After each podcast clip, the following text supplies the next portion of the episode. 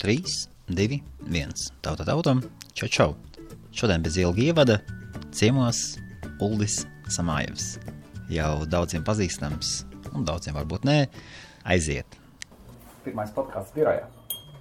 Jā, nekad ne, nebija taisīts podkāstu birojā. Nē, vispār, es paņēmu šo biroju, man es gribēju savu vietu, kur ierakstīt podkāstus.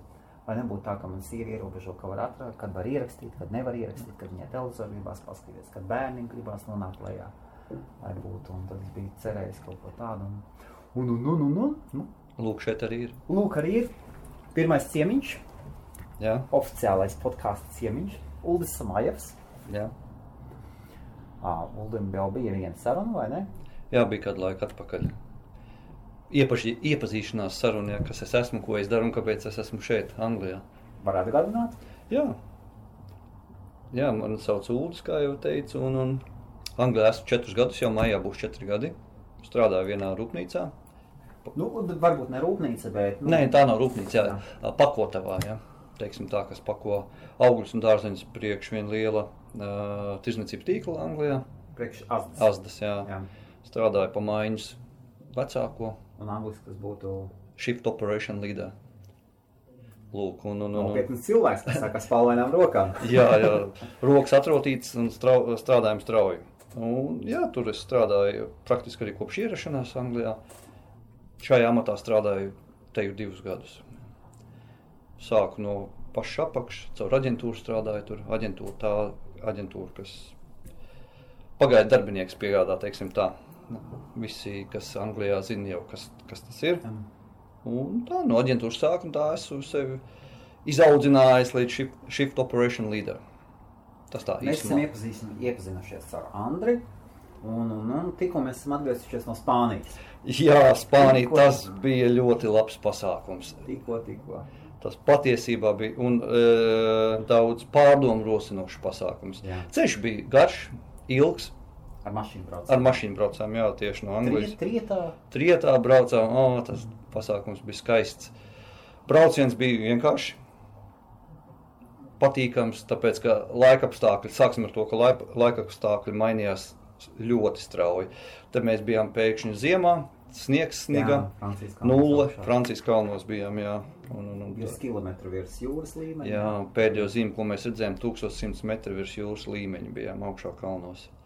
Un tad nobraucām lejā pie Barcelonas, tur ir tāda blakus pilsētiņa, Sidžes vai Latvijas varētu Sidges pateikt, jā. Tur bija jau maksimāli sasniedz plus 20 grādi bija, jā. jā, un kad mēs braucām prom, vēl karstāks. Vēl karstāks bija, jā, tas bija patīkami, jā. Ielikām bildi, un ko, ko tur teica, ka šeit uz vietas kaut kāds cik plus 2 kaut kas tam līdzīgs. Jā, te viens kolēģis man no darba uzrakstīja Facebookā komentāru, ka pasaule ir ā, netaisnīga, ka ā, tu staigā ar šortiem, ja, un es skrāpēju savu logu no ledus. Jā. Tā kā tā. Un tagad tā, Un tu teici, varēja daudz ko pārdomāt. jā, pārdomas daudz risinājās. Kādas? Tā kādreiz ir tā, ka tu uh, angļuiski sakot step back, ja, teikt, soli at, spēr atpakaļ un paskaties uz savu dzīvi. No mazliet attāluma. Šajā Jā. gadījumā bija liels attālums, 1500 km attālums, kur atkāpos atpakaļ, lai paskatītos, kas notiek ar tavu dzīvi, ko tu dari, kur tu esi, ko tu gribi. Un, un, un patiesībā sakot, kādas ir tavas vērtības, kā, kāda ir tava skala, kur, kur, ko tu noliec, kas pirmajā vietā varētu būt, ja, kas varētu būt. Un tad tu aizdomājies, vai tu esi tur, kur tu gribi būt. Un tad es pēkšņi atcerējos, kad es, kāpēc es braucu uz Angliju. Viss kā, viss, es, es paskatos, kā ierakstās. Un, Jā. jā. Tad sākam no jauna, nekas nav ierakstījies. Nē, nē, Ja? nē, viss rakstās, viss rakstās, viss Un- ļoti labi. Un tad es pēkšņi atklātu, kāpēc es braucu šeit uz Angliju. Es pirms, eh, pirms es sāku. Tikai, tikai tad, kad bija Spānijā? Jā, nu, Ak, pirms- tā doma man ielauzās jau kādā laika posmā, kad laika posmā atpakaļ, jau, kad es biju padomājis, kāpēc es šeit biju. Jā. Jā. Un tad tā Spānijas brauciens tiešām tad viss, visas darba problēmas atkrita, visas citas problēmas atkrita. Tu sēdēji pludmalē, viena bilde man skaisti Facebookā ir, kā svaigs spiest uh, apelsīnu sulu stāv uz galda, ja, un tas man brokastīs un skats uz vidusjūru. Nu, pasaka vienkārši, ja, un tad tu atkrīt viss tās ikdienišķās problēmas, un, kā es jau teicu, tik, tikko sākumā, tad tu vienkārši atskaties, ko tu esi, ko tu dari. Ja, un tā pirmā doma, es uh, pirms uh, vēl dzīvoju Latvijā, nodarbojos ar internetu biznesu, vie- vienā vārdā sakot. Uh, nodarbojos. Bija vairākas mājaslapas, reklamēja dažus produktus, angļu sakot, afiliētu biznesu. Ja, kad Jā. kaut kāds uh, firmas produktu reklamēja, un no tā, ja man notiek uh, pārdošanas procesā, tad uh, notiek pro, preci tiek produkts tiek pārdot, Jā. un kompānija samaksā komisiju. Un tad es biju domājis Latvijā. Es kaut kā varu sēdēt mežā uz cēlā, man galvenais, lai ir internets, un, un es to varu darīt de jebkur. Un vienkārši man bija uz to mirkli, uh, nu, neteiksim, pie- piegriezusies Latvija. Tā, tā noteikti ne, bet piegriezusies tā situācija, kas tas bija īsti pēc, pēc krīzes. Uh, 8. gadā bija krīze, 10. un 11. gadā tad es tā sāku domāt par to jautājumu. Nodarboties ar to biznesu, un tā sapratu, es taču varu jebkur, jebkurā viet, vietā pa, uz pasaules es varētu iet un strādāt. Un tad izdomāju, ka atbraukt uz Angliju. Tas braukšanas ceļš, to arī iepriekšējā podkāstā, kā es atbraucu, to var paklausīties, Jā, ja jūs jā. gribat, ja klausītāji grib uh, dzirdēt to, kā tas notika. Bet nu, es atbraucu uz Angliju un domāju, es turpināšu savu internetu biznesu, ar uh, mājaslapām ņemšos un, un, un, un kaut kur piestrādāšu, tajās aģentūrās piestrādāšu, lai kaut cik dzīvošanai iesākumā ir, un tad būs kaut kāda nauda, ko investēt savā projektā vai projektos. Un tad vienu brīdi, at, nevis atskārtu, bet tā situācija pārvērtās tā, ka es nostrādāju aģentūrā diezgan labi. Tad man uzaicināja kontraktu pam, uh, firmā, tad dabūju kontraktu, tad a- attīstījos tālāk pa line leader, no line leader tālāk pa sovu. Un vienkārši tad atskārtu to, ka to naudu, ko es it kā rēķinu, ka es varētu piestrādāt un, Jā. un, un, un saņemt, tā stipri vairāk paliek man tad. Viss palika otrajā plānā, un patiesībā es pat jau, jau jāsaka, tā pametu to biznesu. Ja vienkārši tu ej uz darbu, saņem naudu, viss tev notiek. Jā.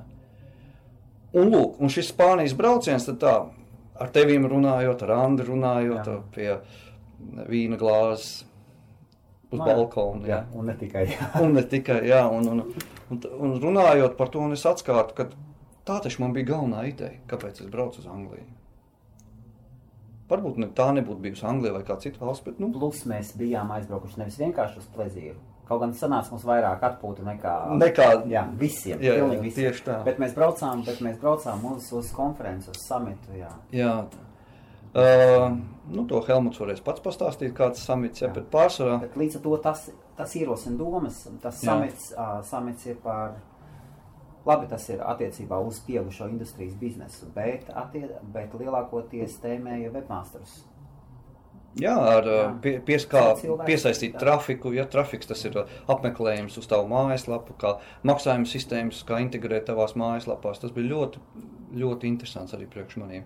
Kaut gan, kā tu tikko teici, tas bija ļoti tāds vairāk plezīrs nekā darbs, bet paspējām arī aiziet uz konferenci, satikties ar cilvēkiem. Ļoti mm, ietekmīgiem cilvēkiem šajā industrijā un vispār uh, ar uh, web saistītu, Jā. saistītām lietām. Ja? Un, un tad tu sāki domā, sāc domāt, ka tā pavarās tās iespējas, ko tu meklēji pirms tiem četriem gadiem. Man tu tieši bija atcerējies, ka tieši tev iemeta tajā, kur tu. Jā, jā, man kaut kā tāds mājiens ar Jā. būmi, teiksim tā. Mājiens ar būmi.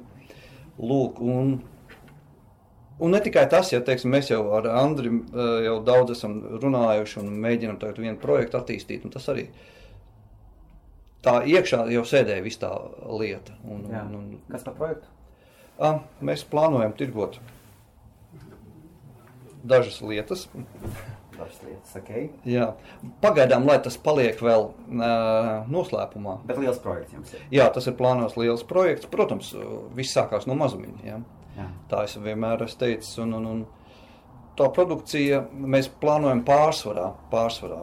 Uh, nav plānots nekāds fizisks veikals vai tirzniecības vieta kaut kur, bet mēs plānojam to uh, izplatīt internetā ar online veikalu palīdzību, internetu veikalu palīdzību. Sāksim, protams, ar standarta lietām, kā tas ir, uh, kamēr tava konkrētā mājaslapa vai internetu veikals nav. Nu, pie tā ir jāpiestrādā.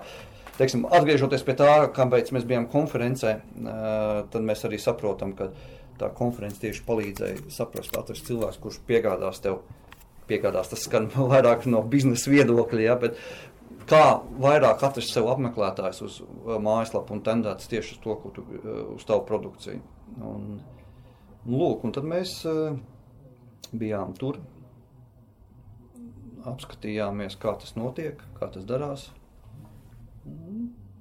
Un sāku aizdomāties par vecajām pamestajām lietām. Sāku aizdomāties par vecajām pamestajām lietām, tieši tā. Un... Par pa veco mīlestību. Vecā mīlestība. Jā, vecā mīlestība. Man ir tāda mājaslapa, ko es vienīgi atstāju. Es iznīcināju ļoti daudz mājaslapas. Es neatceros, cik man bija, bet 11 mājaslapas man bija. Es kaut ko visu laiku ņēmos.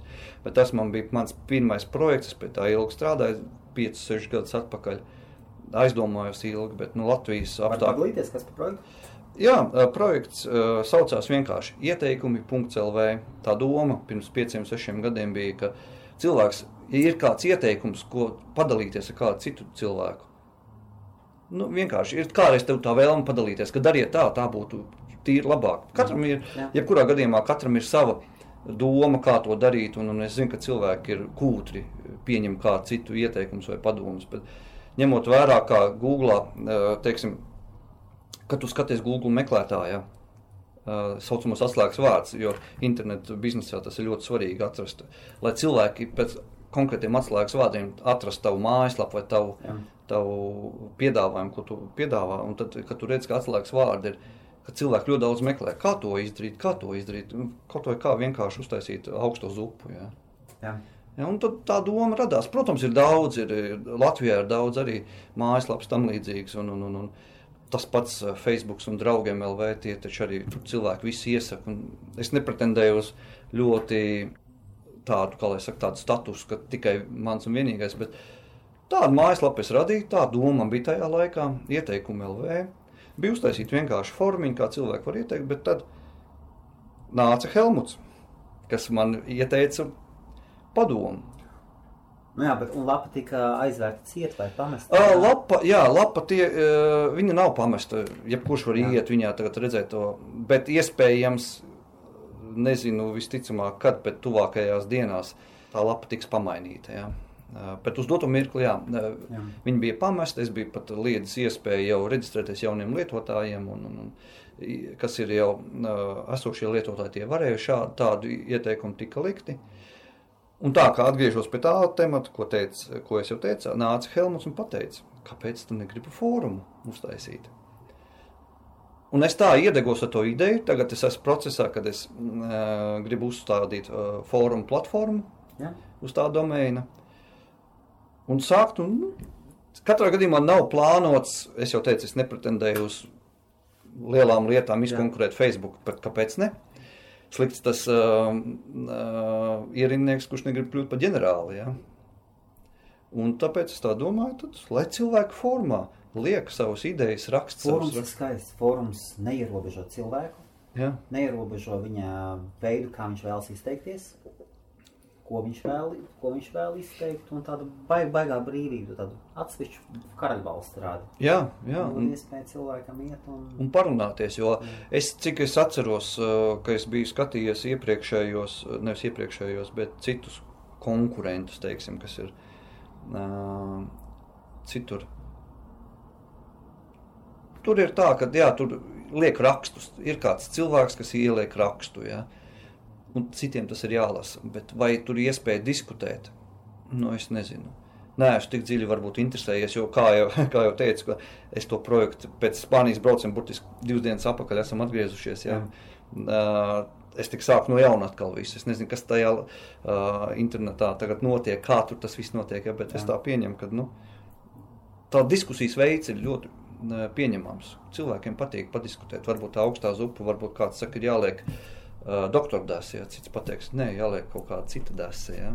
Nu, un tad nu, veidojas tas kopējais viedoklis, un tad cilvēks pats izdara savu uh, secinājumu.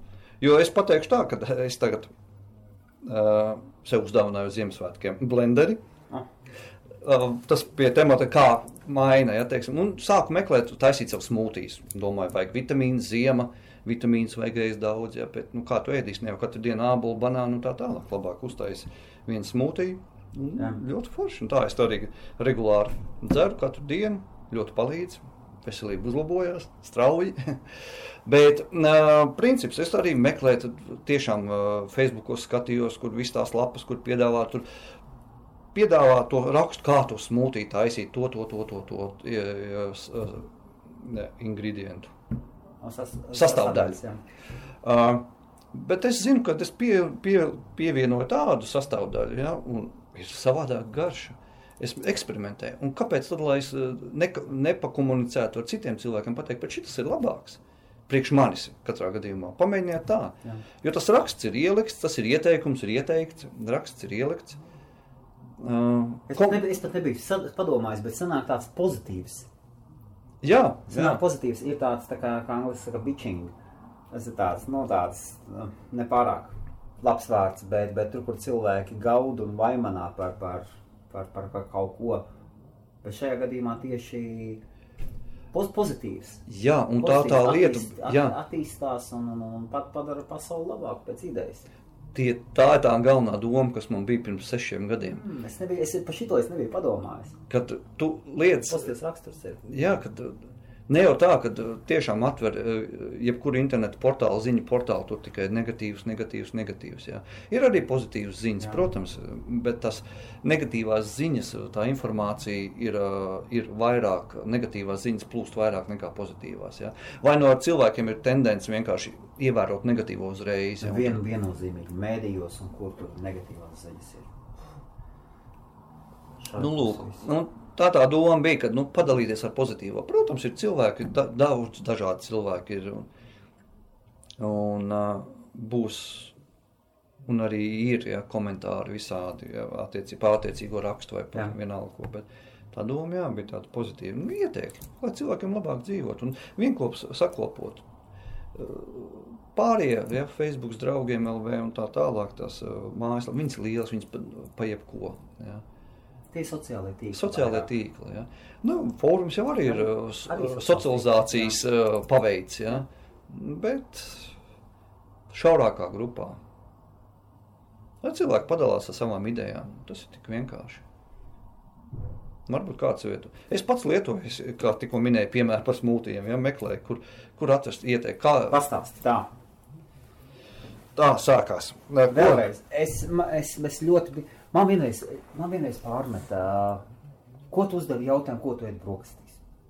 Man, man kaut ko, es citreiz cilvēkiem uzdodu, pap, es paprasu, man ļoti interesē, ko cilvēki ēd brokastīs. Es gribu veselīgi ēst, un brokastis ir tieši tas, kur visvieglāk ir kaut ko neveselīgu apēst, vai nosacīt neveselīgu. Jā, piekrītu. Kas tev brokastīs tagad ir? Sāksim ar to, man brokastu režīms ir ļoti interesants. Sakarā ar to, ka es uh, esošajā darbā strādāju naktas mājiņas, ja man brokasts cirēs senāk ir trijos pa dienu, kad es pamostos. Uh, bet, jebkurā gadījumā, es cenšos uh, ēst brokastīs. Es nevaru atteikties no baltas kafijas ar cukuru. Ja. Es zinu, ka cuk Opa! cukurs. Jā, cukurs Abi ir. Jā, cukurs ir jāierobežo. Jā. Jā, bet nevar jau būt ideāls ja, cilvēks. Bet ir jātiecās uz to, protams. Ja. Es mazinu cukuru devu, noteikti es mazinu. Ja. Baltu cukuru ar ka, balts, jā. Jā. Baltu kafiju ar cukuru. Um, noteikti kafija vajadzīga no rīta. Tad es um, auzu pārslas no rīta ēdu putrīnu. Attiecīgi saldinātāji to katrs var izdomāt vai bez saldinātāja. Kā vai- savu patru?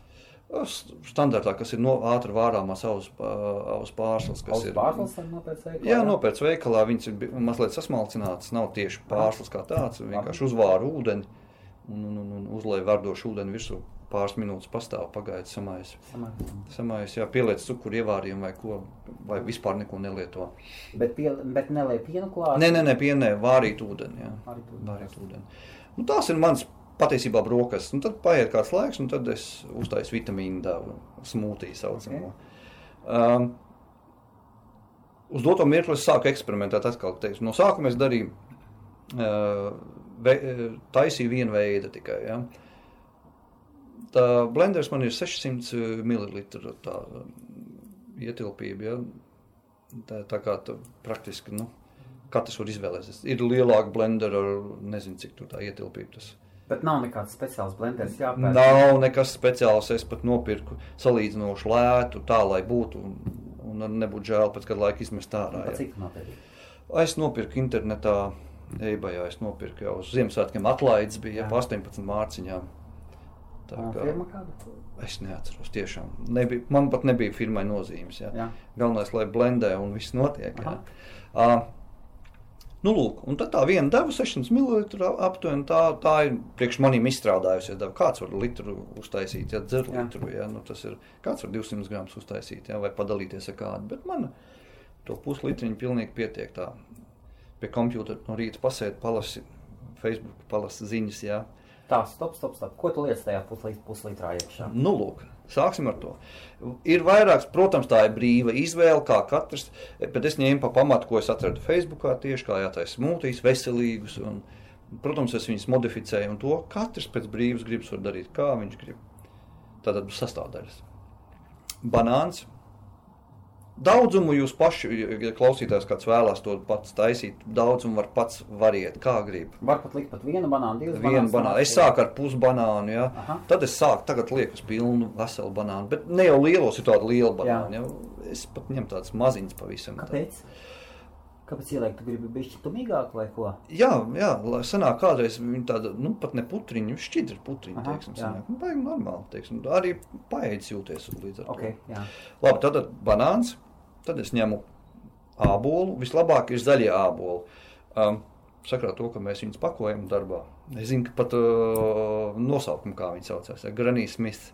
Ah, zaļie āboli Jā. tādi. Ja, tie ir, es kaut kur tieši lasīju to internetā, ka tie ir tieši priekš smūtiem vitamī, vitamīniem bagātākie un viņas. uh, Protams, var lietot jebkuru ābolu, kā tu gribi. Ja, tas priekš manim es to izlasīju, un es to pieņēmu. Un, ja tu to pieņem, ka tev tas palīdz, tad tas arī palīdz. Ja. jā. Lūk, tad banāns, ābols. Attiecīgi pēc lieluma arī ir liels ābols, var pusīti, ceturdaļa vai veseli, mazāks. Ananās, svaigs. U, stop, stop, stop. Tā, tātad vēlreiz. Banāns, viens tālāk, kas bija? Viens banāns, viens ābols. Viens ābols, ok? Ananās, protams, ananās sagriezt, jo ananās ir liels. Tā, cik daļa no ananāsa? Nu, man sanāk ceturdaļa.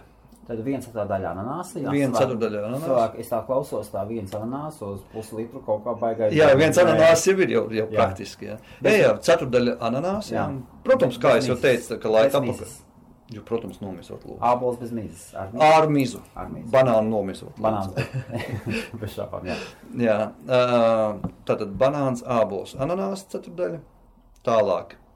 Labi, es teikšu, kā es sāku sākumā. Um, tad es ielieku spinātu lapas. Aha.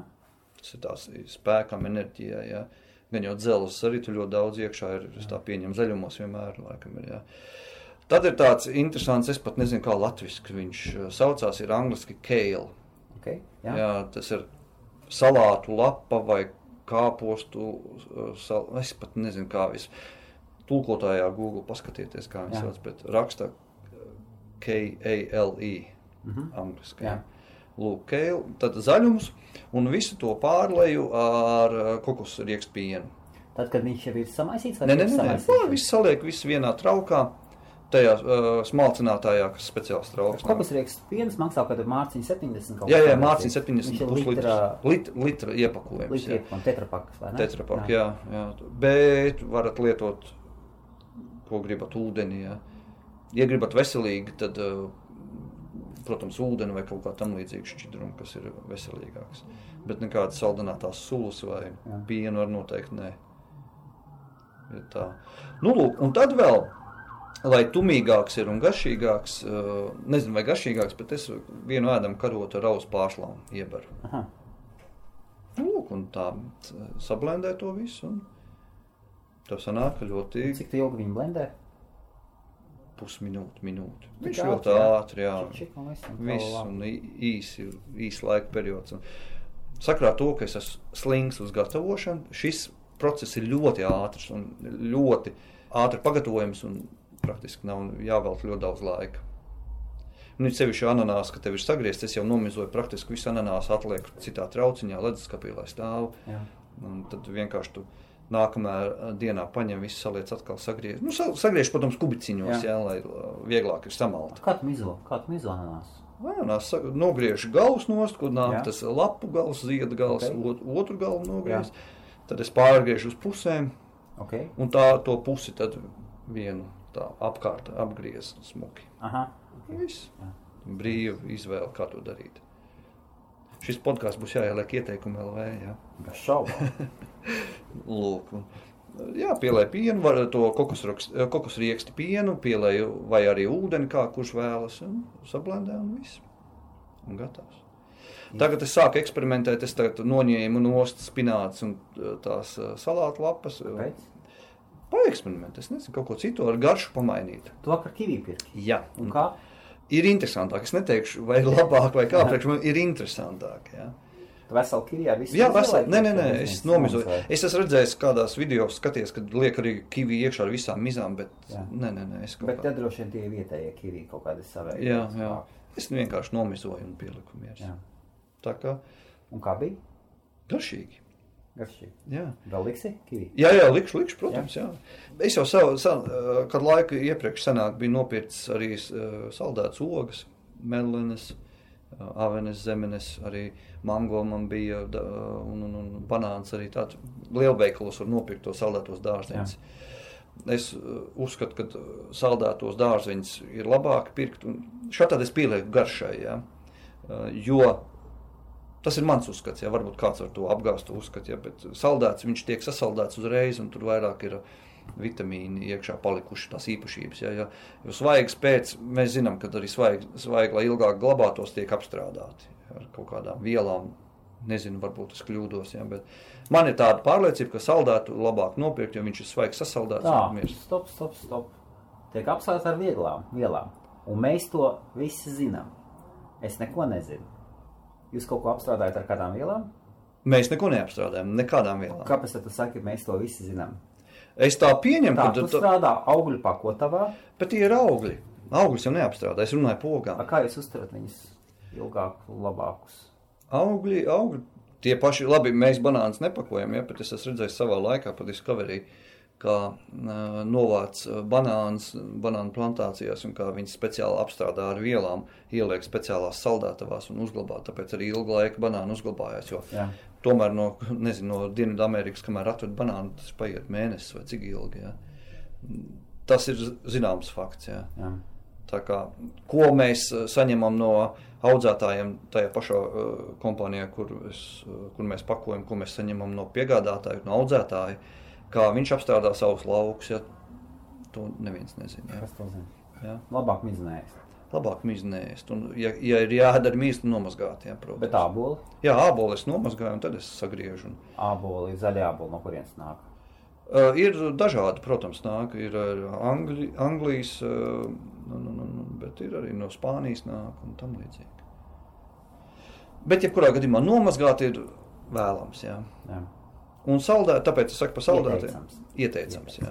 ļoti, jā. Un arī mūsu uz iepakojumiem vienmēr ir rakstīts, jā, pirms lietošanas nomazgāt. Nu, Un tās ir mans nosacīt otrās brokastis vai brokastis turpinājums. Ok. Okay. Smūtī. Un pietiek tie gan- diezgan daudz. Un Diezgan. Kāds efekts? No efekts. Var redzēt vispār efektu? Efektu grūti noteikt efektu. Jā.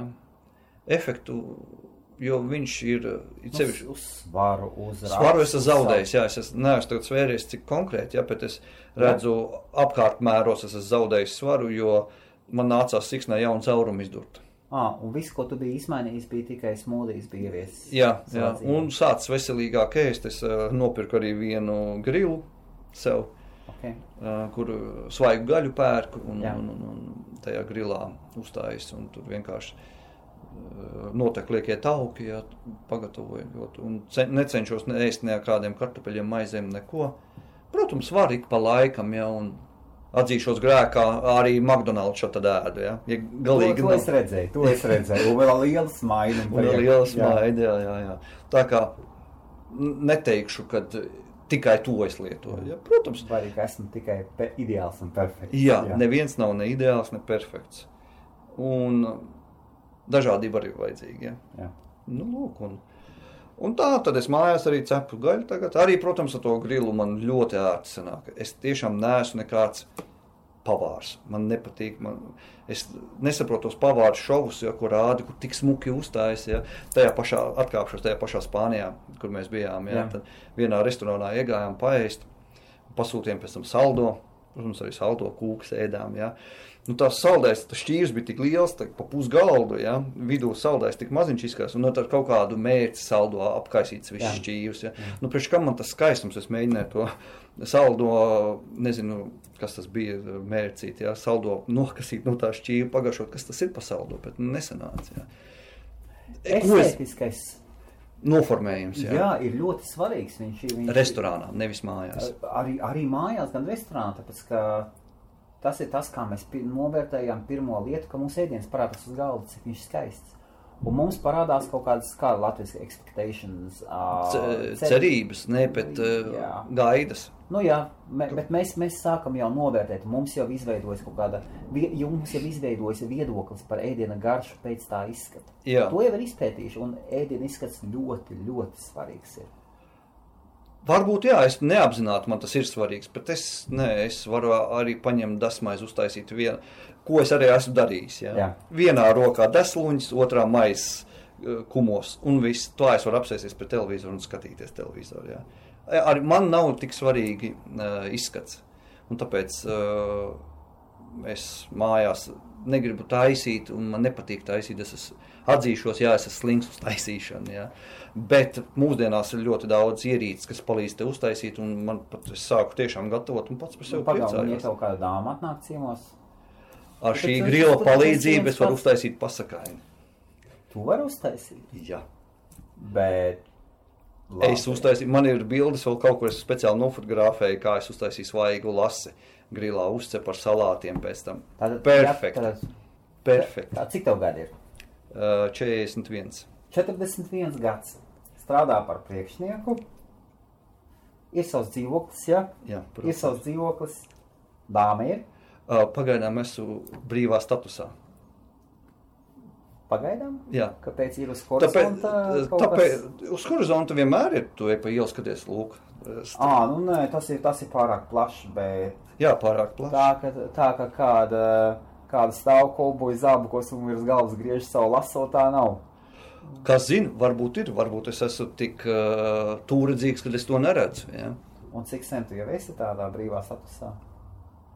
Nu, ja tā godīgi saka, tad kopš Anglijā esmu. Oho, cik, cik tas ir? Nu, kā jau teicu, četrus gadus. Šeit tūlīt būs četri gadi. Paklo pieradīsi, ne? Bīstam var pierast. Var pierast, jā. Kāpēc ne? A, Tā, tā, kāpēc? tā, tā saka, ka vīrietis, vīrietis pierod pie tādas vecpoša dzīves un sāk parādīties problēmas, ka pēc tam sāk negrib ielaist tādu sievieti iekšā. Es pat to dzirdēju. Jā, es esmu dzirdējis, un, un, un protams, vecums ir tāds, kad īsti vecs puišu vecums. Paskat, tikko Spānija trietā aizbraucām trīs džeki, Nu, pēc Spānijas. trīs vīri Jā, trīs vīri laivā uz nedēļu. uz nedēļu. Jā, jā, jā. Forši? Forši, jā. Nu, status tāds, kāds ir. Protams, uh, attaisnojums vienmēr var atrast, un es varu teikt, tagad attaisnojumu, jā, man bija daudz darba, daudz strādāju, lai iegūtu labāku statusu. Un, lūk, tur mēs atgriežamies pie tā, mēs jau ar tevi iepriekš par šo runājām, ka tās pašas cerības ja, un gaidas, ja, tu domā, lūk, tev būs tas, tas, tas, nu tad ķeršos klāt ģimenes dzīvē. Ja. Nu, protams, Ah, tev to tāds plāns arī bija kaut kāds? Jā, jā, jā, es domāju, dabūšu darbu, labu. Tur, nu, nu, būs... tad, kad tu jau Anglijā biji. vai Jā, ne? jā, jā, protams, jā. protams. Un, vai mašīnu, jā, teiksim, mašīnu arī nopirku. Un... Ah, taču BMW tev ir vēl. Jā, bija, jā, jā, protams. Pilns komplekts, jā. Sapņa auto, jā. jā. Lūk, un, un, un tad būs, jā, tad liekas, tad pats par sevi viss sakārtosies. Jā, bet pašam jau jākārto tas jautājums.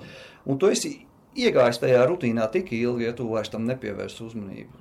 Protams, tu gribi, ja, nu, tas jāsaka tā, tas būtu galīgi slims cilvēks. Ja, nu, ne slims, bet tad būtu ļoti dīvaini, ja, ja Jā. tu es ne- negribētu ģimeni nodibināt. Ja. Protams, protams. Un, tad tu skaties. Tad tu sasniedz kaut kādu mērķi, ja, Jā. un cilvēks ir tāds, it sevišķi cilvēks, kas tiecās pēc kaut kā, kas grib sasniegt mērķi. Tu esi sasniedzis to, tu jau tiecies pēc nākamā. Ja? Jā. Un atkal vienmēr tas liekas otrajā plānā. Un tagad arī tev otrajā plānā. Paklau, tu pē- pēc, vien, pēc vienas puses to esi sasniedzis. Labi, es saprotu, tu pēkšņi izklausīsies jocīgi, ja cilvēks, kas klausās, strādā noliktavā, un, un, un, un, bet, nu, cik tev alga? Tu vari pateikt, cik tev alga apmēram? Nu, es teikšu, robežās. Robežās, jā. robežās lai ir no 25 līdz 30 gadā. No 25 līdz 30 gadiem. Tas ir tāds, manā uztverē, tas, tāds, tas ir papīra vēl. Jā, Tas nav uz rokām. Tev vēl nodokļos kārtīgi Vēl novēl. nodokļos, jā. Bet es teiktu, tā nav man uz 25 puses, man ir uz otru pusi. Jā, jā, jā. Vēl sašaurināt cilvēkiem, ja tā iespēja noskaidrot, cik ir alga. Paklau, nē, nav nemaz tik slikti. Nav nemaz tik slikti. Man bija licies, ka tu mazāk saņem patiesībā. Man bija licies, ka tu saņem kaut kādi 20, 25. Jā.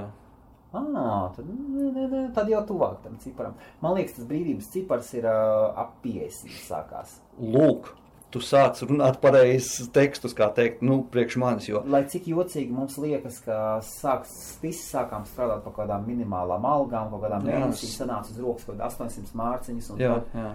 un, un, un ejam, ejam, ejam uz priekšu un liekas, ja es vēl varētu dabūt 2, 3 tūkstoši gadu vai gadā vairāk vai 5, tad mm. vispār visu varētu. Mm -hmm. Un patiesībā, nē, darbie draugi, Nē, nē, vismaz 50, kamēr jums 50 nav, 40, 50.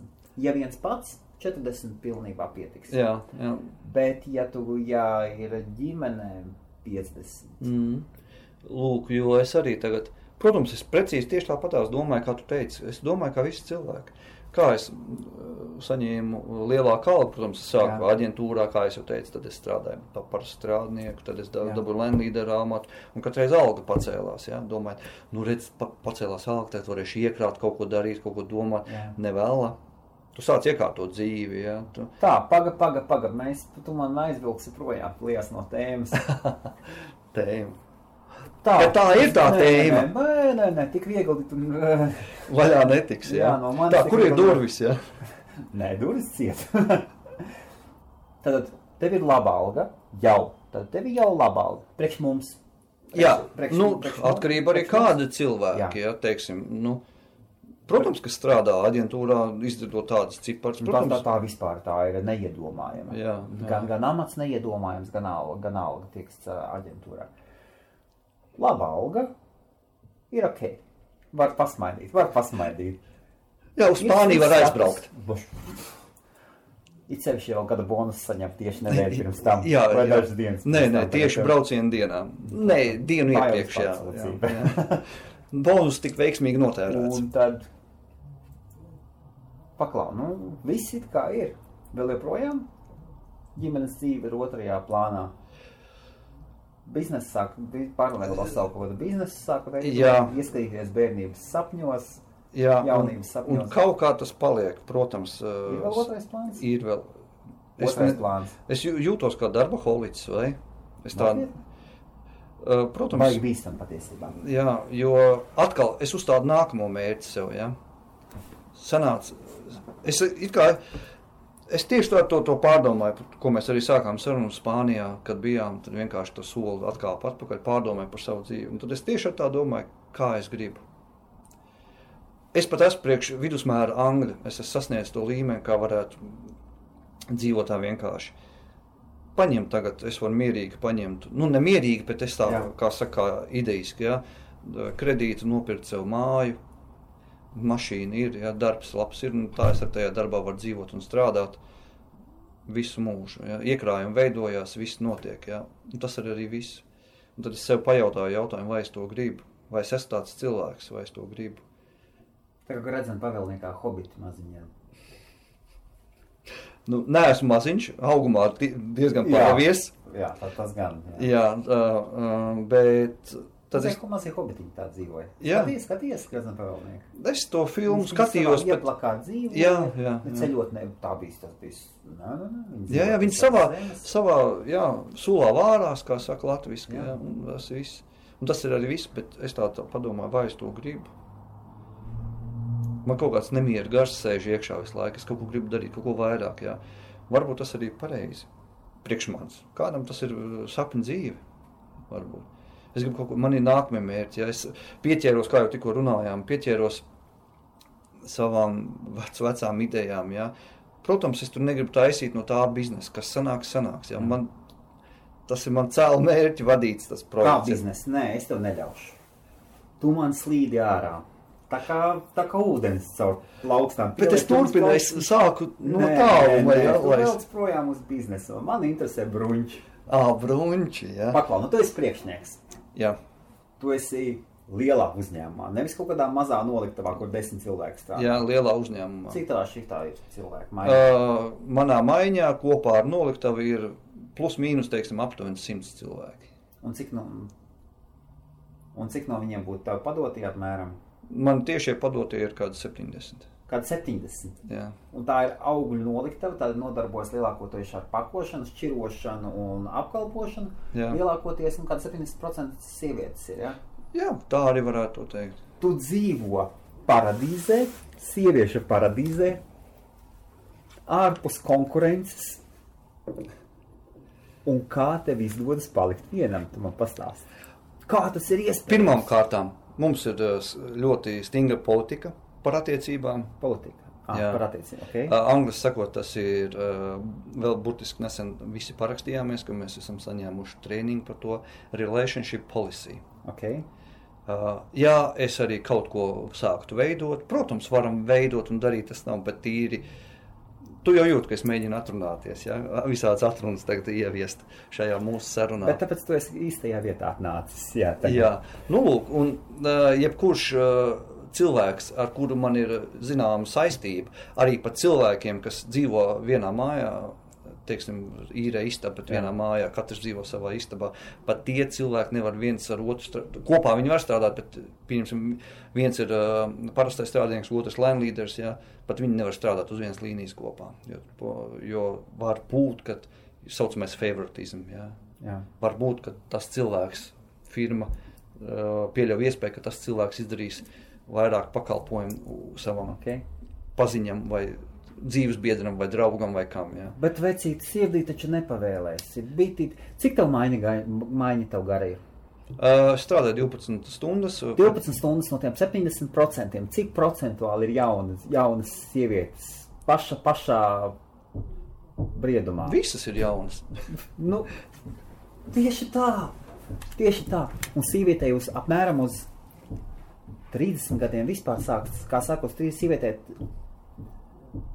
Ir tāds foršs, man, man baigi patīk, kā sievietes iedala vīrieši 20 gadniecēs, 30 gadniecēs un 40 gadniecēs. Mm -hmm. Vīrieši saka, mūsu vecuma, man 39, 42, ja? vai 41. 41. Jā. Nu, tūlīt būs 42. Jā. jā. Viņi saka tā, uh, es gribētu sievieti. Nē, es gribētu 20, gadu, 20 gadīgu sievieti ar 40 gadīgas sievietes Pieredzi. smadzenēm. Jā. Vai pieeja pie dzīves vai smadzenēm. jā, tas ir tas jautājums. Un, un ka viņiem saka, paga, paga, nu, a, ko tu augsties? Paņem izlīdzinu un paņem 30 gadnieci. Pa vidam. Viņš jā. saka, nē, 30 gadnieci ir bīstami satikties, jo 30 gadniecēm, 30 gadniecēm, kurām nav bērni, viņiem bio, bioloģiskais pulkstenis tikšķot. Tikšķot. Tā vismaz apgalvo. Es ar to esmu Es neesmu sieviete, un tāpēc es nevaru par to. Jebkurā sieviete, kur klausās, Jā. viņa mūs var palabot. Un es sevišķi cilvēkiem vispār patīk nepiekrist, mm -hmm. ja Mhm. kaut ko runā par viņiem. Es domāju, sievietes momentā spurs būs gaisā, bet cik runā psihologi un, un, un, un, un tādas lietas un grāmatas, tad tu tikšķi bioloģiskais pulkstenis. Un ir, un, un ir sievietēm, kad nav bērni, viņām vajag bērnu. Viņas steidzās un Jā. var pieņemt, pieņemt sasteigts lēmums. Tieši tā. Un, Ka šis ir un tas tas- labākais cilvēks, ātri, ātri Bet un mēs beigās. gribam lēnītēm, nesasteidzot. Mums sasteigt tieši negribas. Es jau tā lēnītam esmu to darījis. To lēnītēm patīk to darīt. Jā, protams. Mm. Tas ir ar intrigu, ar intrigu, jā. Man tas man tā nepatīk, kad ātri, ātri, jā. Protams, ir ātri, ā- ātrās iepazīšanās un kaut kas ātri. Okay, kāds, kāds, kāds, kāds vecuma diapazons tev interesē? Uh, Nosacīti it kā otrajā plānā. À, otrajā plānā. Otrajā Vecuma diapazons, ja, otrajā plānā, par ko es vispār neesmu domājis. Vai tas ir svarīgi? Tas nav svarīgi, kas saka. Beidz. Stop. Tā, Ulu, Ulu sarunāsim tā. Šī, tas, šis nav daudz klausījumu. Šeit nebūs daudz klausījumu. Nu, varbūt, varbūt 50, varbūt 100, varbūt 400, bet Varbūt vairāk divi. nē. Tu nesklausīšos vēlāk šo sarunu. Ja? Domāju, būs mazliet vairāk. Bet davai bez, ā, nevis davai nevar lietot, lietosim šoreiz. Iztiksim bez BS saucamā. Ok. BS tad angliski kā tulkojās? Tu zini, kas ir BS? Nē. Nezinu. Nezinu. Bullshit. Ok, to es zinu. Labi, bez bies. Tātad be, bez, bez BS izti, iztiksim uh, un, un, un vecums ir svarīgs. Jā, vecums ir svarīgs. Protams, tā bija tāda frāze, kad uh, tu nezini, kas dzīvē tev var notikt. Es vienmēr, es nekad nenosaku sev ļoti liels robežas vai kaut kāds ierobežojums Jā. pa jebkuru lietu. Aha. Attiecībām, biznesā, darbā, vispār uh, kop, kop, kopējā dzīvē. Jā. Jo es esmu tāds cilvēks, kas tic, ka kaut kas notiek tā, kā tam ir jānotiek, un tas vienmēr būs tā, kā tam ir jābūt. Ai, beidz, ko Bet- man te izvairies? Ir, ir vienalga, ko mēs dzīvē nedarītu. Mums ir kaut kādi kriteriji. Tu pēc mašīnu, tu labāk gribētu BMW. Protams, O, Protams, kriteriji.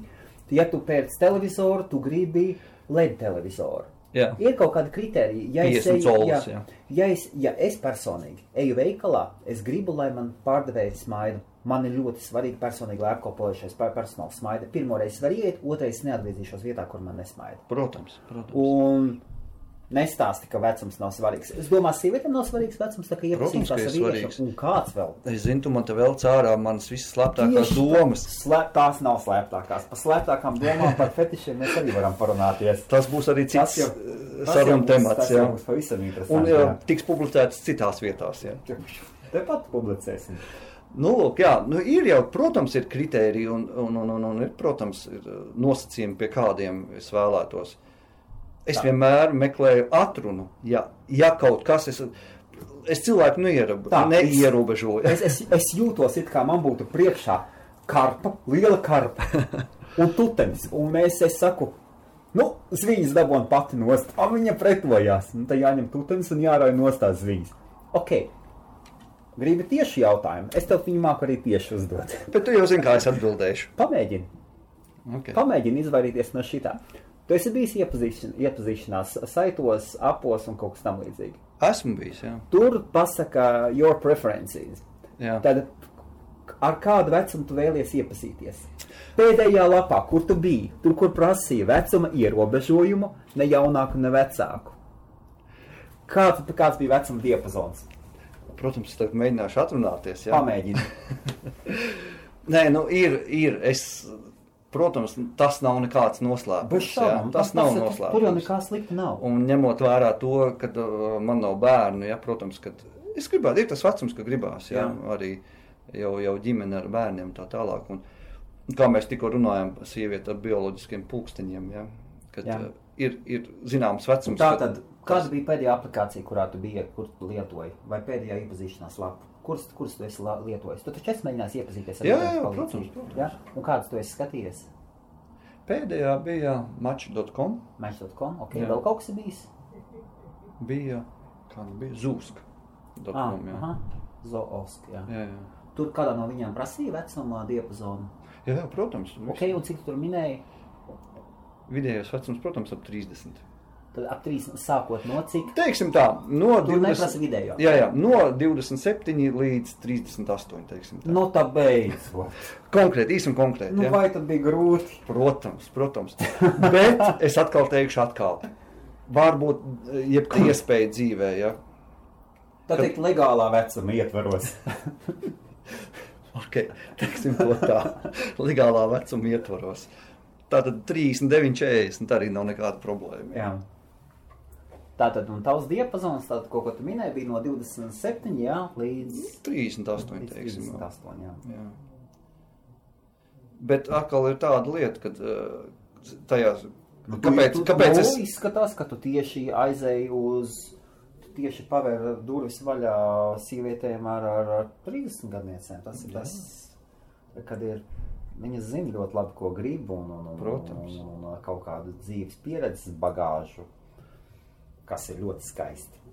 Jā, nu, protams, ir, teiciens, ka sieva jāaudzina no bērna kājas, ja, bet, nu, vai es to gribu? Es gribu līdzvērtīgu partneri, ja, Jā. ar ko ir, ir, ir iespējams parunāt, pārunāt dažādā, dažādākos dzīves notikumus. Kā gāja, kā gāja Zūskā vai kā mečā?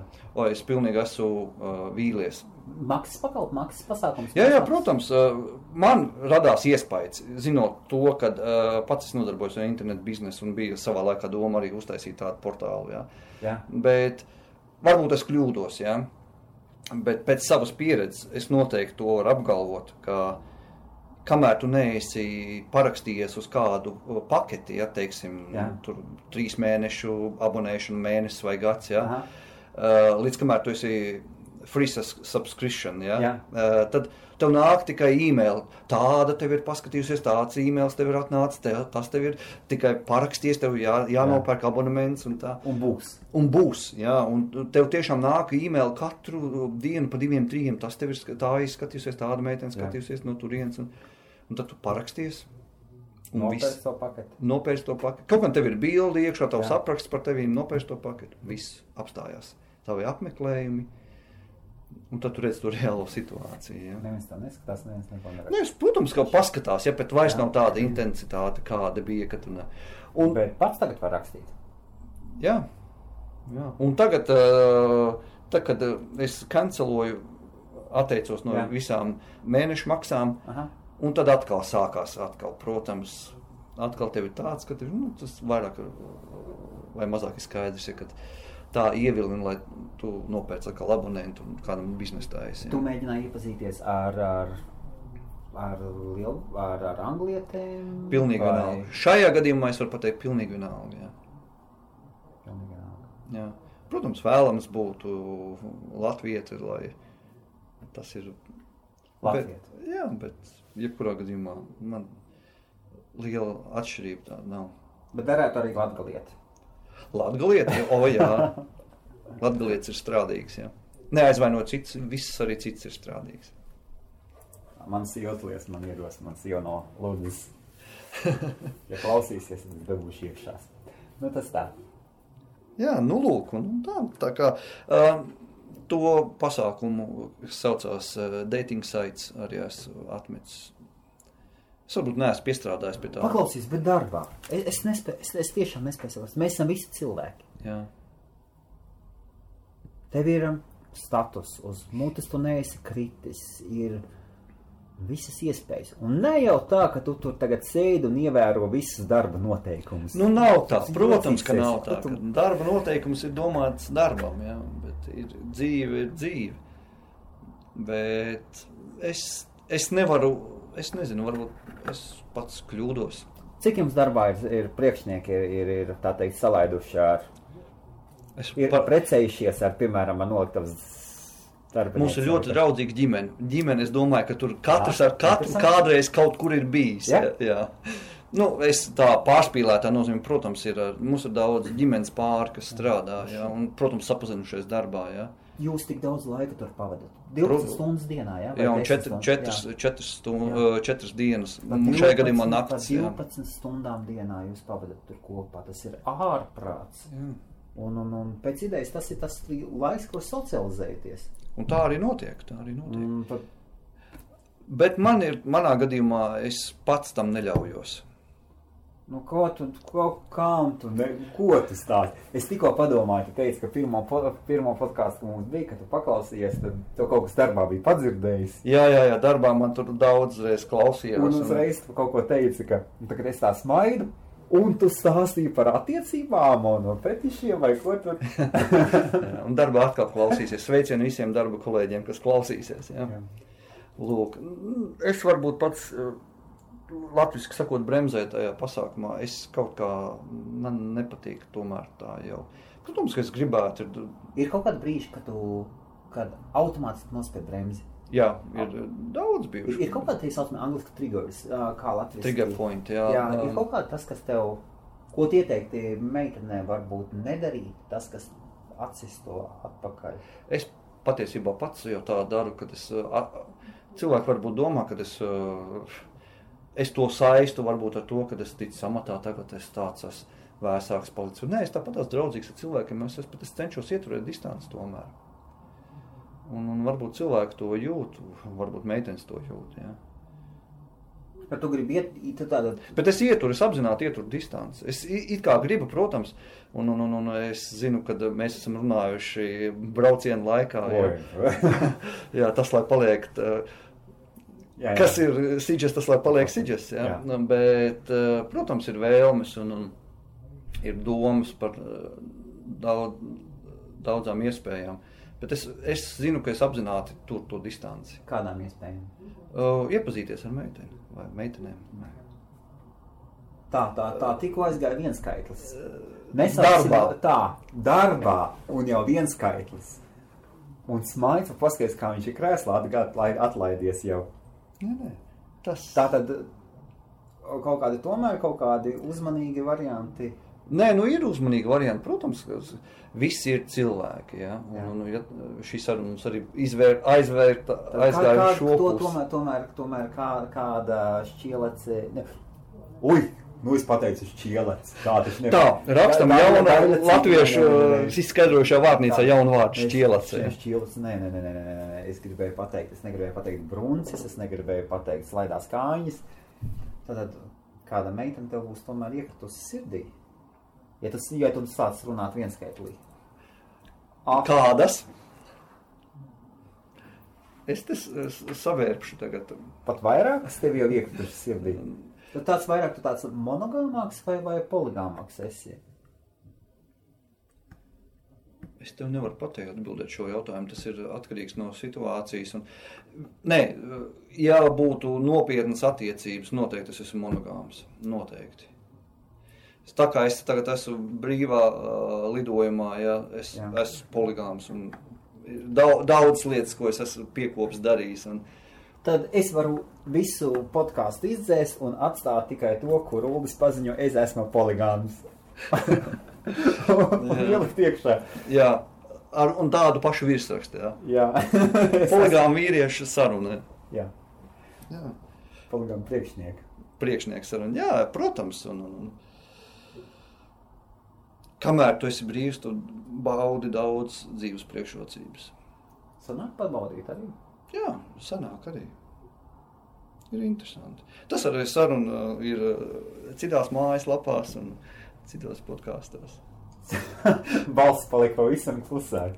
Jā, ieņēma uzreiz aizsardzības pozu, Tas nekas. rokas sakrustotas, kā aizkrustā. Tas nekas. Tā. Tas nekas. Vajag tikai pareizi jautājumu. Jā, jā. Lūk, un, uh, protams, man domas ir. Uh,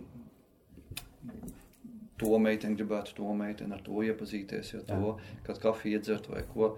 Uh, es to ar sevi skaidroju, varbūt es neesmu gatavs vēl attiecībām. Varbūt, Ne, neizklausās tā kā atruna mazliet. Ne? varbūt arī atrunu, es nezinu.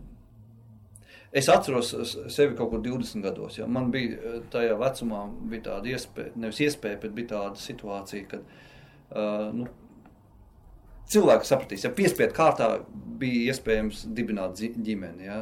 Piespiedu kārtā, tāpēc, uh, pieteicās. Ja. Ah, skaidrs, jā. Ja, un, un, un, un, un. Tad, Bet tev, tā, tev tā bija? jā, draudzene man tā, tā laika draudzene vienkārši paziņoja, ka negribu saglabāt ja, bērnu. Aha. Lūk, varbūt, es nezinu, nu, varbūt nu, kopš tā laika. Ilzīte? Nē, nē, nē, nē. Ilzīte neklausīsies šo podkāstu. Ne? Varbūt arī klausīsies. Ja Ilzīte klausās, ārprāts, kā viņš ir piedziedājis mums au- ausis par Ilzīti. Dilema, dilema, dilema. Tas ir cits stāsts, protams. Jā. Uh, bet um, jā, tā bija tāda situācija, un, un varbūt tā. Kopš tā laika es varbūt kaut kā vairs neusticējos, tāpēc ka man es tiku nostādīts faktu priekšā, ka es to darīšu. Jā, un viss, ka es taisīšu abortu un viss. Viņa pati pieņem tādu lēmumu. Jā, jā, un, un pateic, rīt man ir jāiet pie doktora. Cik tā gada bija? 20, tad mēģināšu atcerēties. 20 kādi, 3, 4. Aha. 24, jā. 24, nu, visticamāk.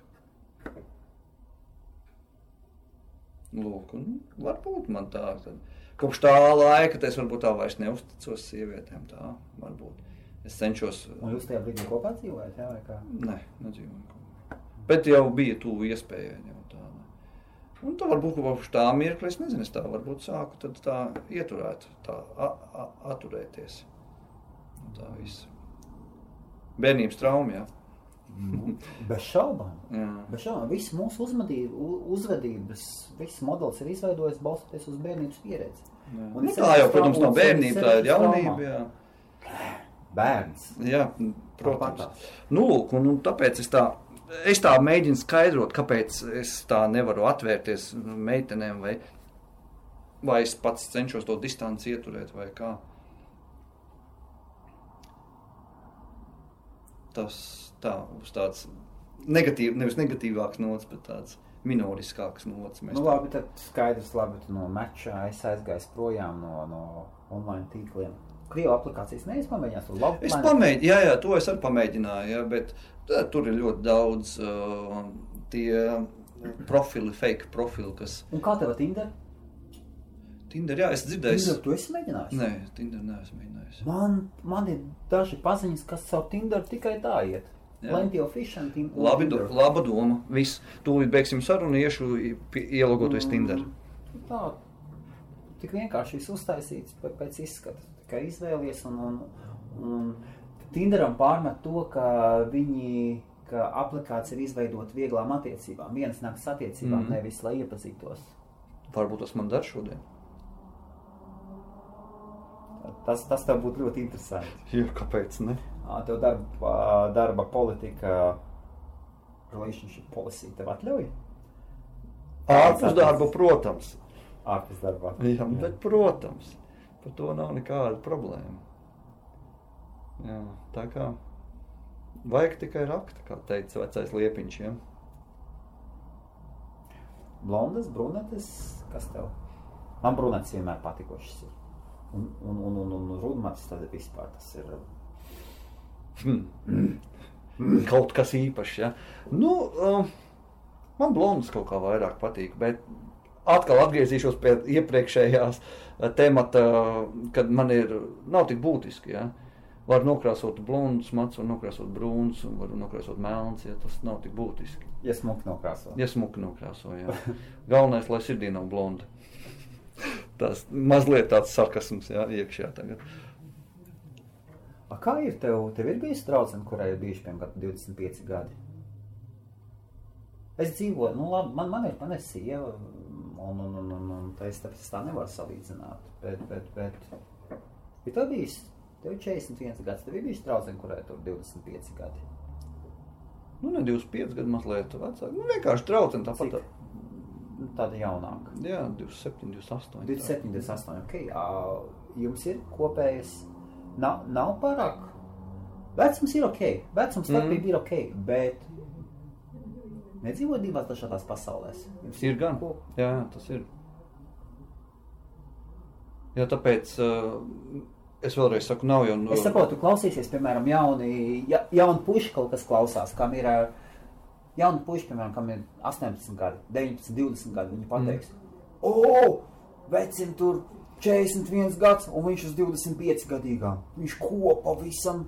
Nē, nē, uz 25 gadīgām nē. Bet, uh, dārgi, dārgie jaunie pulverīši, ja jūs klausāties, neko jūs nesaprotat. Uh, 40 uz 45 gadiem vīrietim ir pats spēks. Pats, pats, pats spēks. Mums ir pieredze, Zināšanas. zināšanas, prasmes, Prasmes. spēja kontrolēt sevi. Jā. Kas ir ļoti, ļoti. Kas, kas nav dota 18, 19, 20 gadīgiem puišiem. Nav. Es jā, pats viņi sev tagad jauni, jā, mēģinu. viņi jauni, nobrieduši, bet viņi nespēj sevi kontrolēt. Es pats sev mēģinu atcerēties 18, 19 gados ārprāts.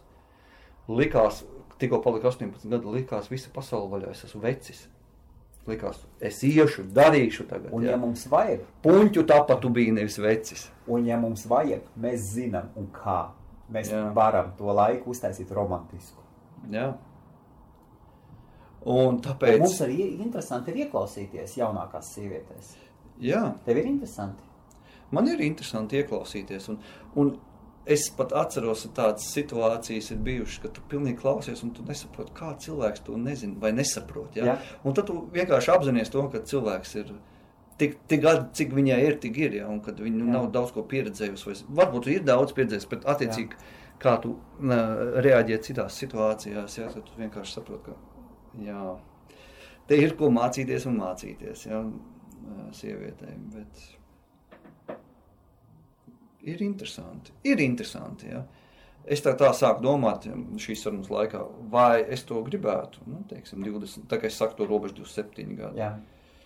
Protams, cilvēki atšķirās. Ja 27 gados tu vari būt nobriedusi sieviete, ja, kad ar, tu beigusi augstskolu, strādā lielā amatā. Ja. Tāpatās. Mm, Bet tāpat. Jā, attiecība pieredze ir cita.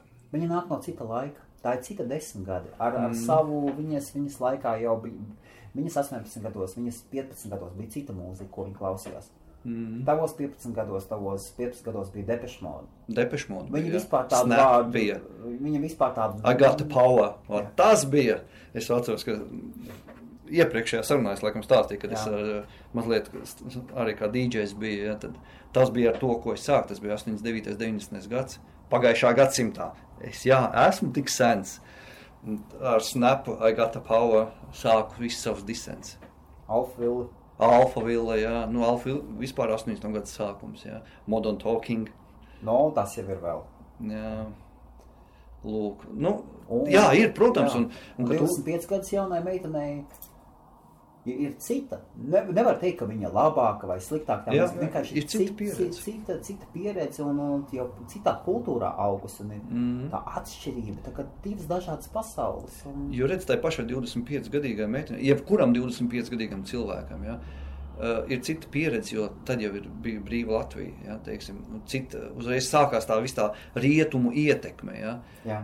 Mēs ar tevi jau esam tajā vecumā, kur mēs savā pilnā apzinātā vecumā atceramies padomu laiks, ka, kas bija deficīts, kas bija ierobežojumi, ka mūziku tu klausījies, ķēri no radio brīvā Eiropa, ja, bija tur, ne tikai to es kā piemēru saku, ja, kad tu no jūrniekiem pirki kasetes, ja, kas bijuši ārzemēs un ā, atvēlk mūzikā iekšā. Ja. Tie bija citi laiki, protams.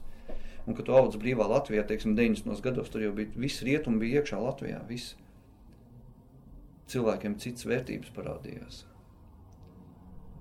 Kā, tur jau tā atšķirība. Mums ne tikai uh, gadu un gadu, desmit gadi, kā tu Jā, teici, ja, jā. mums arī laikmeti atšķirās. Jā. Jau laikmeti, jā.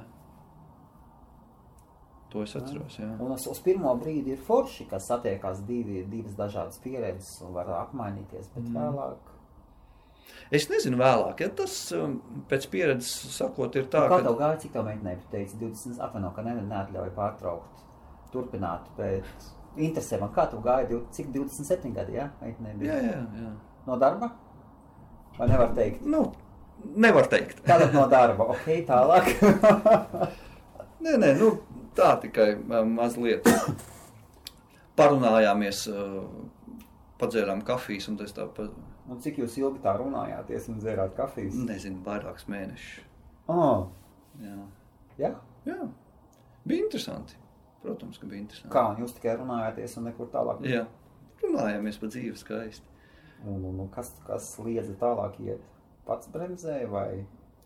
To es nevaru pateikt. Varbūt arī pats nobremzēju, varbūt arī nē. To jāprasa ir uh, otram cilvēkam. Kāds vispār iespējams ir? Pāris mēnešus un, un uz, uz kafejnīcām gājāt vai uz... Katru dienu, nu, neteikšu, jā, Jā. jokojos. jā, bet- Nu, tā, e, no šodienas viedokļa skatoties, es to neuzskatu, ka tas, tas bija kaut kas tāds, ko, ko man vajadzētu par ko domāt, tagad attīstīt tālāk to domu. Nē. À, Tā ir tikai mana pieredze, bija kārtējā pieredze. kafijas dzeršanas vēl nav beigušās? Vai ir beigušās? Nē, ir be- viss beidzies, viss skaisti. Sen jau? Jo, jau, jau vairākus mēnešus. Jo, tik sen, jā. Facebookā vēl draugi esat? Protams, ka nē. Nesat? nē. Ā, nu tā, tādi bija nopietni. Tādi bija nopietni. Jā. Ja, ja Facebook atsakās no draugu status, tad tur kaut kas ir apakšā. Zin kā viss pasakas sākās ar vārdiem. Reiz bija. Reiz bija? Tad, tad tas viss ir pagātne. Kas bija pats skaistākais tur? Pastāst, kas bija, kas bija kas, kaut kas romantiskākais, skaistākais ar, ar šo nesauksim vārdā? Kaut kā vien, labi, viens no skaistākajiem mirkļiem, ar kuru tu vari padalīties, kas bija, kur tu vari pateikt, bija skaisti.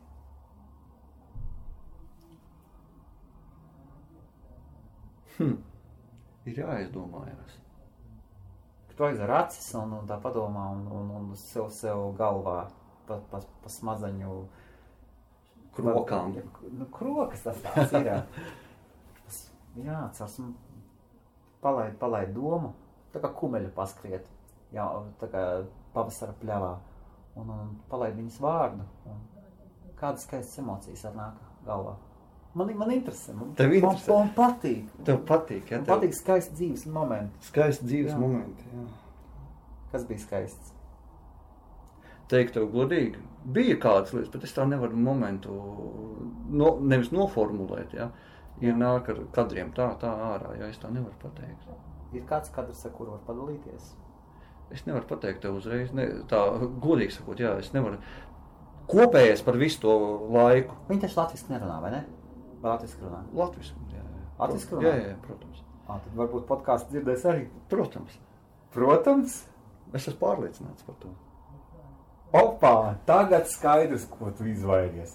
Nu tad jau tieši vajadzēja fleitēt pa pilnu. Nu, mēs pa, paflētēsim par ko citu. Es par pagātni negribu atcerēties. Pagātne ir pagātne, tas ir noticis fakts. Tu nevari izmainīt vairs pagātni. Ir jādomā uz priekšu par nākotni. Un pats galvenais ir nākotnē, tu vari ietekmēt nākotni ar šodienas rīcību. Un kas ir noticis pagātnē, un es esmu pats pārvilcis tam punktu. Uh, protams, otrs cilvēks var pateikt, ka tas cilvēks ir pārvilcis punktu un darīs. Pilnīgi piekrītu. Bet ir tā, tā tava iekšējā sajūta, ja, ko tu pats esi sapratis. Nu, tad laikam ir viss. Tad ir viss. Un tad tu sāc domāt par nākotni. Un pagātnē vairs nav jēga cilāt. Ne pie kā labi tas ne, nenovedīs. Man pēkšņi tāds jautājums gal, galvā sāk rostīties. Vienkārši ir sievietes, kas grib. Sievietes vēl, es, es kā iedalu, da- dažādi, dažādi, bet viens no maniem iedalījumiem, vēl kā sievietes iedalās, ir, ir sekojoši. Ir neatkarīgas un tādas, kas pilnībā atļaus pa visu parūpēties vīrietim. Uh, profesionālā darba ziņā. Mm -hmm. Vidusceļa patiesībā es neredzu. Ir vai nu sieviete tāda, kas grib strādāt, un kurai ir vajadzīga socializācija, un darba vieta un savs, savs ienākums, savs. Vai arī pretēji, ka nu, bez, bez tā var mierīgi iztikt. Un, Jā, ir tādas ir. un, Nē, ir, un, un, protams, un, jā. un tu izvairītos no kādas no viņiem. Es vienmēr esmu teicis, uh, ka, protams, mājās sieviete sēdēt visu laiku mājās, tas man arī neapmierinātu. Ja cilvēkam arī jāiziet ir sabiedrībā. Un tāpēc es vienmēr saku, mana sieva uh, strādās un pat nopelnīs savām zeķu biksēm un, un, un, un, un lūpkrāsām. Ja. Ah, pārējo tomēr tu visu. Pārējo es esmu var nodrošināt. Ja. Ah, ja viņa gribēs ūbeļādas kažociņu, Dzīvnieku uh, jāaizstāv, nedrīkst dzīvnieks aiztikt. beidz. Labi, neaizstāties es tādā, protams, jokoju. es Tātad, ah, tu redzi, ka tad tu neesi gatavs nopirkt ūbeļādas kažoku sievai. Bet, ja viņi dzīvnieku aizstāv, ir. Es jā. Mājā, mājās ir skandāls. Ja? Es negribu mājās skandālu. Vispār man nepatīk skandāli mājās. Labi. Cilvēki var izrunāties, uh, taču ir, mūsdienās ir izdomāta valoda, mēlē, mutē, ar kuru var manipulēt un iz, vei, izdarīt skaņas. Par dāvanām Jā, no ūbeļādas. Tu liekas, būs, ne, Valentīna bija diena bija. bija. Ai, ai, ai, tā. Mātes diena arī bija, bet, nu, Jā. Kas 8. tev- kas- marts kas- pēc kas, no... kas tev liekas romantiska dāvana Valentīna dienā? Ko var vīrietis, ar ko var vīrietis pārsteigt? Ar pārsteigt noteikti var ar kaut kādu rīcību, kaut kādu. Es cūkas nopirku tikai ziedus. Ziedi arī labi. Man patīk dāvināt ziedus, sieviete. Man patīk dāvināt. Es esmu dāvinājis. Tas minimums, zin, tāds izlīdz savu. Nē, tas uh, absolūtais minimums, bet tas ir patīkami. Ja? es zinu, ka sievietēm tas ir patīkami. Varbūt ne visām eh, simtprocentīgi, ja, bet lielai daļai noteikti tas ir, tas ir uzmanības izrādīšana. Un tas nenozīmē, ka man ir jāpērk klubeļāds eh, kažoks vai man jāpērk dārgi briljanti vai kas. Arī to var darīt, un to eh, noteikti, ir mīļotā sieviete, to tu vari darīt, bet tas ir uzmanības izrādīšana. Atcerieties, mēs brauk, braucot no Spānijas, lasījām Facebookos visādas interesantas atziņas. Ja tā anekdotisks stāsts par vienu meitenīti, saka otrai draudzenei, man teica, nopirka iPhone, cik man labs ir iPhone. Otra meitenīte saka, man teica, nopirka šokolādi, cik man labs man ir teicis. Jā. Lūk, dzīves īsts patiesi, patiesība stāsts patiesības. Ka galvenais um, attieksme un uzmanība, ko tu veltīji sievietei. Nav būtiski tā ir rūbeļā, nav būtiski, vai tas ir briljants vai tā ir šokolāde. Vai, vai, jā, pēc tam šokolāde. Ēdēja šokolāde. Melnā šokolāde, sapratu, ļoti veselīga. Arī attiecīgos daudzumos. Ja? Esi vīrietis ar pieredzi. Kas ir labi Valentīna dienas dāvana? Labi, uzmanība. Tā uzmanība. Tu vari izdomāt pats, ko tu gribi. Aizvest romantiskās vakariņās, aizbraukt vienkārši tāpatās paķert, paķert skan ļoti neromantiski, ja? bet uzaicināt savu draugu kādā restorānā piemīlīgā. Ja? Vai vienkārši aizbraukt kaut kur.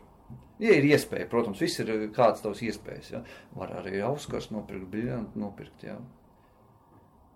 Bet galvenais ir uzmanība ka tu izrādi uzmanību tai sievietei un ka tu rādi, izrādi, ka tu cieni viņu, mīli viņu.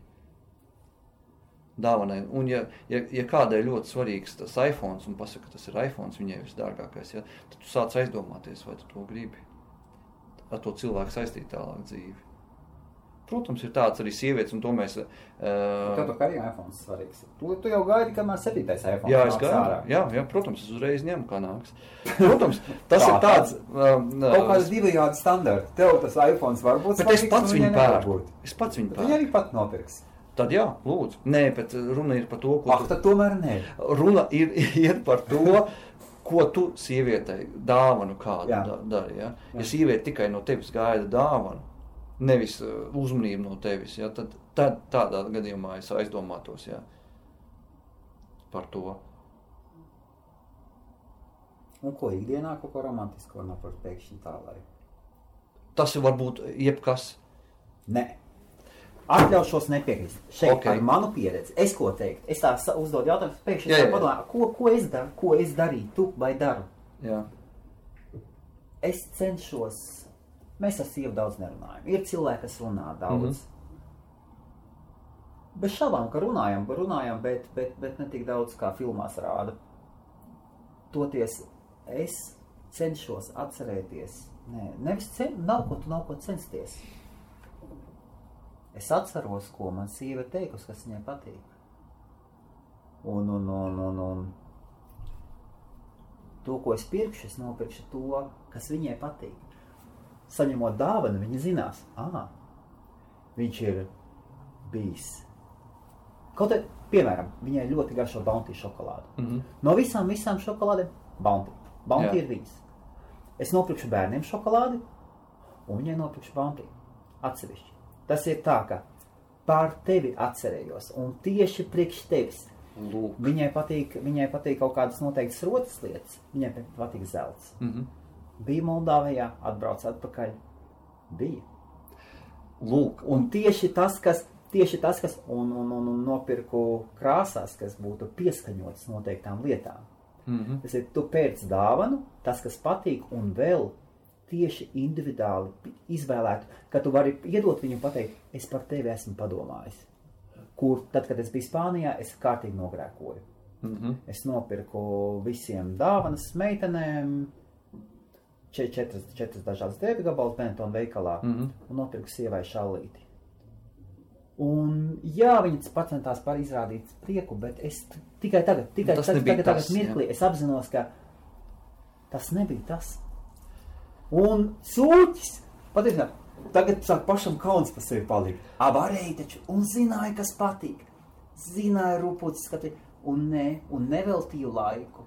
Jā, Lūk, laiku, es arī jā. tieši gribu pateikt, ka varbūt tavai sievai vai manai kādai draudzenei vai kādam cilvēkam, ja, sievietei, Viņa kādreiz izrādījusi interesi par šallīti, pieņemsim, ja? Jā. un tu atvedi šallīti. Tas arī jā. Tas nozīmē to, ka tu atceries, ko tu esi runājis ar savu mīļoto sievieti. Tu padomājies par viņu. Es. Tā. tā šallīte varbūt nav tā cenai vērtība, bet ir vērtība sievietes acīs. Es tā domāju, varbūt Jā. Jā. sievietes man var palbot, bet tu esi par viņu padomājis. Tu esi nopircis to, ko viņa kādreiz ir ieminējusies, kas viņai patīk. Tu atceries, jā. Tu atceries, tas ir galvenais. Un tā ja ir jau tā ja lieta. Viņi ir pieminējusi, ja viņi ir pieminējuši kādu apakšveļu, nu, tu, tu nesi nopircis to, vai viņi pieminējuši kādas smaržas vai puķis. Ja, jā, vīrietim ir jāatcerās. Jā, ja kāds, jaun, ja kāds patīk, jā. jaunais puišals, piedodiet, ka es saucu jūs par puišaliem, bet ja jums ir zem 20 gadi, jūs esat puišaļi, jums ir jāatcerās to, ko jums saka. Ir jā. Jā. jāieklausās. Es saprotu, ka hormoni savādāk nostādīti. Jā, protams, ka Gribās, gribās. gribās tikai ņemt, ņemt, ņemt, ņemt, ņemt Jā. un spiest un grūst. Tieši tā. bet, bet, Tas arī ir. jā. Tas arī ir. Bet tas ir savā- liels pluss arī. Jā, tas jā. ir liels pluss. Bet ir jāklaus, jāieklausās sievietēs. Es, es smaidu tagad. Pašam priekš sevis tādu labi. Sarunas, sarunas gaitā rodas tādu. To, tāpēc tu man prasi, kāda dāvana sievietei. Tāpēc es arī atbildēju iepriekš. Ja, tas, tas var būt uh, kažoks, tā var būt uh, kā cita lietiņa.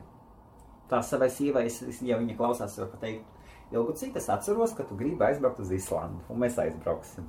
Lūk, Zinu, zinu, zinu. Tu ļoti gribi uz, uz Spāniju, man sieva negribēja. Es Jā. viņu nevarēju pierunāt. Burtiski. lūdzies vismaz ceļiem kriti. Nē, bet, bet. Nu, varbūt to vajadzēja darīt. Nē, nē, Nē, nu, lūk. Nē, nē, manā gadījumā. Jā. Vīrieši submisīvi ir tādi, ir Jā. tādi kas, kas grib padoties. Nē, nē, nē. Nu, lūk, jā, tāpēc Tas pie tā mēs arī atgriežamies, ka ieklausies sievietē, ko viņa vēlas, un tas būs tas romantiskais, un tā būs tā pareizā dāvana. Ja tas tev pašam patīk, ja tev tāda veida dāvana pašam nes prieku, vai arī būtu tā, ka sieviete Nu. nu, kaut ko grib un tev tas nenes prieku, tad nevajag to. Jā, jā, protams, protams, ir. uh, Un drīkst pateikt nē. Drīkst pateikt nē. Mm. -hmm. Var pateikt, es gribu puķis. Tu vari mierīgi paskatīties acīs, pateikt, nē, dārgā. būs tā brauciens uz Islandiju. Nē, piedod, bet puķis tev nebūs. Var izklausīties ļoti jocīgi. Tas. Var izklausīties ļoti jocīgi. Jā, es tā mēģinu tagad, uh, saprast, kā, kā tas būtu. Ja. Nē, es nezinu, ko Tu sieviete nezini, jā? Nē, es nezinu, sieviete par O, to draugs, var. Nē, pateikt to var, bet ko par to sievieti domāt? Jā? Hmm. Jā, bet tas nav. Vai es gribu to teikt un riskēt uzzināt? Priekš pieredzes vajadzētu. Var, var, un kā vēl var. Jā, priekš pieredzes būtu ļoti interesanti. Ja nav bail bez šāpām. Jā. Par ko vairs baidīties? Nu, pateikt sievietei, nē, ir bīstami. Tas varbūt uzdzīs asins sievietei. Kā tā? Nē, Vēl vīriešiem. Ko mēs varam pateikt? Jauniem, jauniem vīriešiem. Ko Jā. mēs varētu pateikt? Nekad visu nestāstiet. jā. Paturiet sev bišķi noslēpumu dēlu. Jā, jo jebkurā gadījumā tā noslēpumainība, tā dod to uh, mazliet to Jā. esenciju. Nav par visu jāpastāsta. Jā. Nav par visu jāpastāsta. Protams. Uzreiz tā atklāt sevi, ja tu uzreiz atklājies, ja? Tas nav pareizi. Varbūt tas ir pareizi, bet, Varbūt tas bet, ir pareizi, jā. bet mūsu dzīvē ir tā iekārtots, ka tas tik labi vairs nestrādās. Es varu nosaukt pret. Pret tevi, jā, jā. Uh, varbūt ir tā, ka cilvēki daži domā, ka uh, es esmu pārāk atklāts un, un, un ka man ir viegli ir ietekmēt, vai ne, ne pat ietekmēt, bet. Par Uh, tevi tā, tu esi, par tevi tā runājuši, ja? jā, man pat ir teikts, ka tev var, ar tevi var viegli tā. Manipulēt. Nu, arī pat manipulēt, jā, jā. Bet, Sievietes vai vispār? jā, sievietes, sievietes. Nu, cilvēki arī var būt vīrieši, tā man nesaka daudz, jā. Jā. bet, uh, bet cilvēki jau nesaprot, kāda ir otra cilvēka daba, jā, teiksim. Jā. Es varu, tas izklausīsies ļoti, ļoti. Uh, interesanti, jā, lai neteiktu vairāk, bet es varu piekrist, teiksim, tev acīs skatīdamies, ja varbūt cilvēkiem tas nepatīk, ja, ka tu aizmuguriski, nu, tas nav pat aizmuguriski, ja, teiksim, Aha, bet jā. cilvēks var pateikt, nu, tevi var viegli manipulēt, ja, pieņemsim, ja kaut kāds šķiršanās process bija pat man gadījums, ja, kad pēc tam, nu, es, es atnācu un redzu, ka tevi viegli dabūt atpakaļ. Vai tad? vai tu neesi padomājusi, kad uh, es radu tādu ilūziju tev? Okay. Tad pats Jā. manipulators esi. Man, jā, es atzīšos, man patīk manipulēt. Oh! Un skatīties, kā cilvēki reaģē uz to. Jā. Tas ir. Tā ir mana lie, nevis lielākā, bet tas man patīk. Es skat, varbūt es esmu pareizi amatā tagad darbā, redzu, ja, ka uh, es zinu, jo man daudz cilvēku, kurus, uh, lai viņi nepārprot tā, jo ir jāskatās, darbā ir tā, ka tu, pieņemsim, tu nedrīkst to, to cilvēku likt kopā strādāt uz vienas līnijas, tāpēc, ka viņi varbūt tur kopā ne, nesastrādājās, ja. Nedrīkst to, to likt cilvēku kopā, jo viņi pārāk daudz sāk runāt kopā, ja. Aha. Un nav darba produkti, produktivitāte vairāk. Jā. Es tā pārlecu uz darbu, bet vienkārši lai parādītu, ja, lai arī, teiksim, ja darba kolēģi klausās, tagad, lai ne, nepārprot, ka es speciāli manipulēju. Jo manipulācija tas nenozīmē slikts vārds. Jā. Ja? Arī pavārs ir manipulators. Jā, tieši tā. Uh, bet attiecībās varbūt es uh, tāpēc arī zaudēju kaut ko, varbūt es neiegūstu. Ja, kā, bet es pa, pametu kaut kādu tādu ideju vai kaut kādu situāciju, un tad es skatos, kā cilvēki reaģē. pā- Pārsvarā meitenes. Ja. Un tas man arī bija, ja, nu, ka man pateica, tev, tev ļoti viegli dabūt atpakaļ. Ja, ja. Nu, es tā klausos un, un brīnos. Ne, nevis brīnos, bet klausos un tās, ka nu, redz, cilvēki domā, ka tas ir uh, viņu uh, darba rezultāts tāds, ja, ka nu, es te atnācu un viss ir kārtībā. Vai... Pakaut, taču neesi greizsirdīgs īpaši. Nu, cilvēciskās dar- devās esi. Jā, jā, protams, es esmu greizsirdīgs, ja, bet Bet tā kā es, piemēram, man kaut ko pasaku, un man burtiski man acis pārgriežas apkārt. nē, nē, nē, tik greizsirdīgs. Es esmu ļoti, protams, es varu pastāvēt par sevi, par savu sievieti, ja, ja vajag, ja, protams. Ja? Bet es, ja mēs runājam par attiecībām jā, Jā. ar sievieti, tad es atkal uzskatu tā, ka ja tas cilvēks tev ir dārgs, mīļš un, un, un tu, tu vēlēsies to cilvēku būt kopā, tu nedarīsi. Arī no vīrieša puses tas ir ne tikai no sievietes puses, lai radītu greizsirdību. Tu nedarīsi neko tādu, lai Jā. tas cilvēks būtu greizsirdīgs. Jā. Ir sava, sava deva jābūt. Nu, beidz. Ir jābūt sava deva, lai sāsinātu, nevis sāsinātu, bet lai uzfrišinātu Labi, attiecības. tas, tas ir tavs viedoklis uz šo mirkli, es atļaušos. Jā, jā, tas Bet bez šaubām, ka nu, nevajag sāpināt otru cilvēku. Nē, nē, nē, nē. Tas, tas ir tā. Protams, kad eh, attiecībās, kad tu esi, tad ir savādāk, ja tu savādāk Jā. Jā. skaties uz to. Ja? Bet es esmu tāds cilvēks, kas tic, ja tu eh, gribi ar to cilvēku būt kopā, tu mīli to cilvēku, ja tu nedarīsi neko tādu, tas cilvēks eh, apvainotos vai, vai vēl, vēl trakāk. Ja? Kā tā ticība? Tikko pieminēji vārdu tic. Jo man, man tas vārds uzreiz, es dzirdu vārdu tic, viņš man tā ting noskan tā kā stīga. Ah. Un es man uzreiz iemet pavisam, pavisam citā paralē, paralē, paralēlā realitātē. Es cenšos vārdu ticēt neizmantot. Mm -hmm. uh, es reliģiski neesmu ticīgs. Okay. A, kādā ziņā tu, tu, tu saki reliģiski? Uh, reliģiski tas domāts tā, ka tu ej regulāri uz baznīcu, tu apmeklē baznīcas dievkalpojumus. Jā. Jā. Es esmu kristīts, jā, es esmu luterāns pēc uh, reliģiskās uh, Piedarīgi. piedarības. Jā.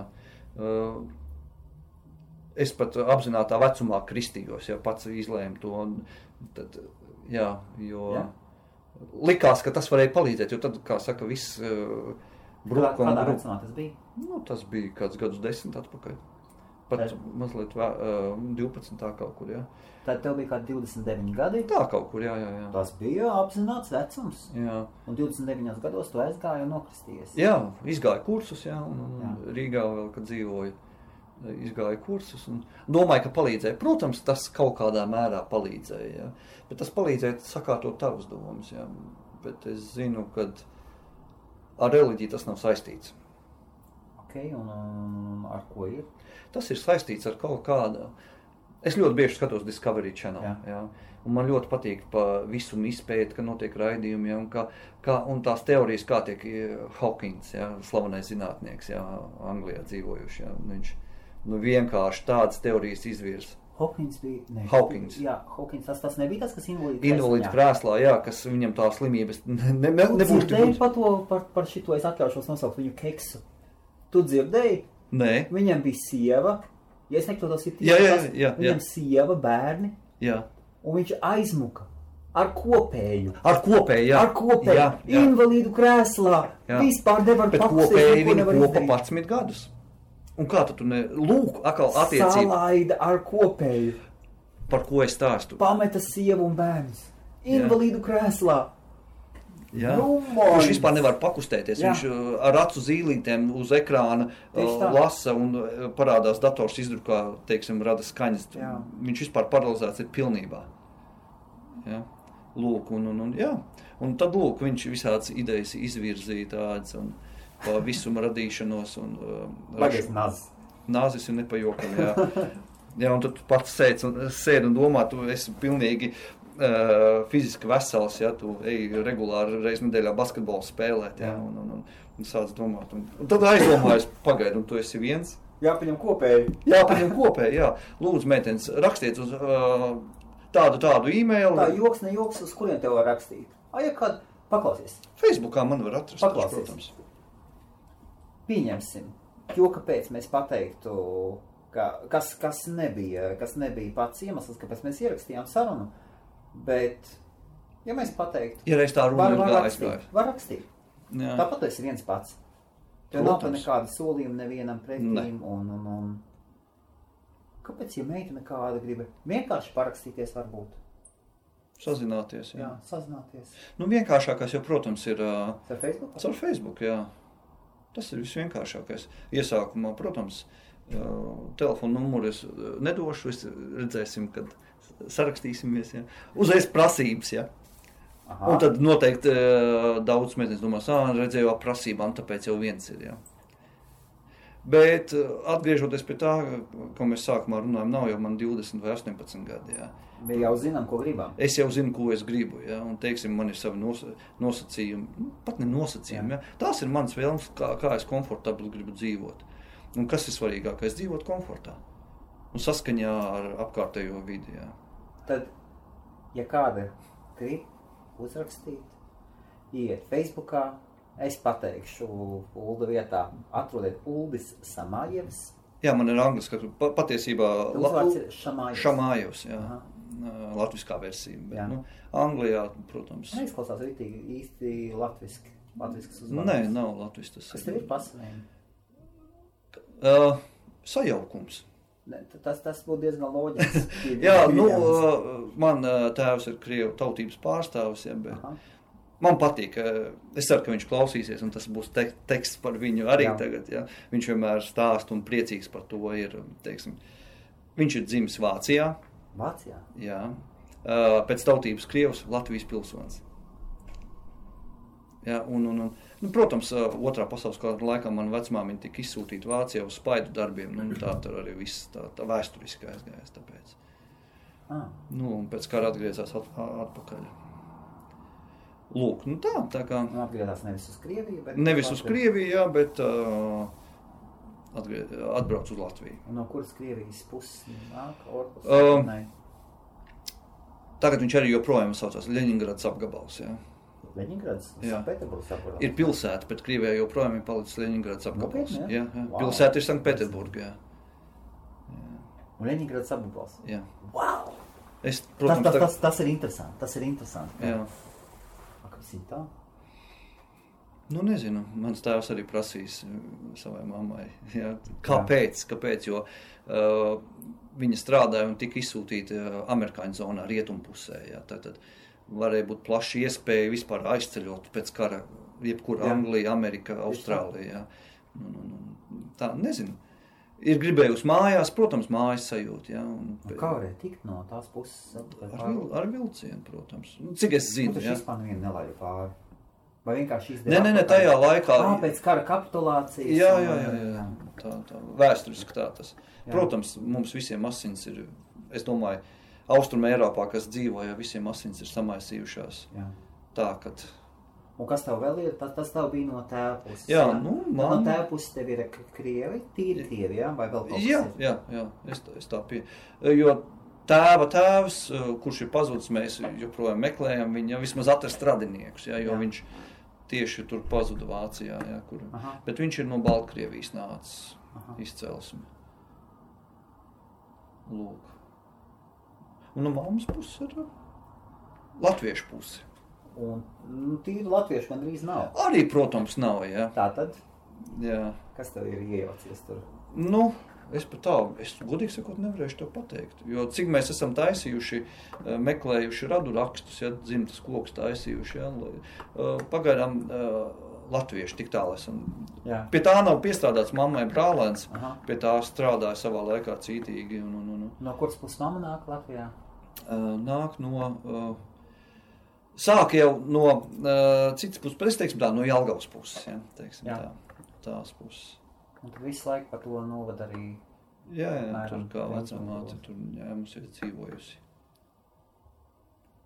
Pilsēta vai kaut kur uz no lauka puses, kādas Nu, laupus, jā, jā. Nu, pēdējos gados uh, vecā māte dzīvoja pie Jālgavas. Bija tāda, patiesībā viņa saucās Svētvalde.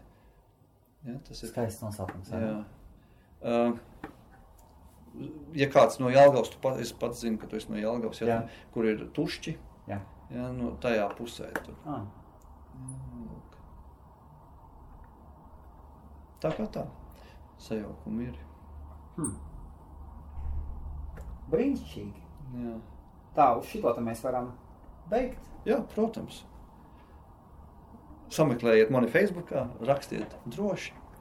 Nekožu iesākumā. Nekod. Jā. Man gan patīk pakost. Labi. Nekožu gan tiešā, gan pārnestā nozīmē. Ā, tu vēl par to otru, par to pa pudeli. Jā, starp, Jā. jā, starp citu, Uldis vispār nav lietu alkoholu. Jā, jā. jā. Tā. Visiem čau, čau. Ir kāds novēlējums? A, Nav. nav novērts. Slēdzu nost. Slēdz nost un ejam mājās. Man mūžīgi, es, es mūžīgi sev pārmetu, tas, ka man ir, ir, es pasaku viss, un vēl intervija turpinās, saruna turpinās Vēl pusstundu, jā, Viss.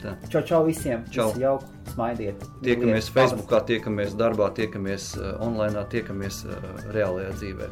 Dārgie draugi, baudiet pavasari. Kurš vēl nav šeit, bet drīz būs. Cerams. Viss, čau, čau. Čau!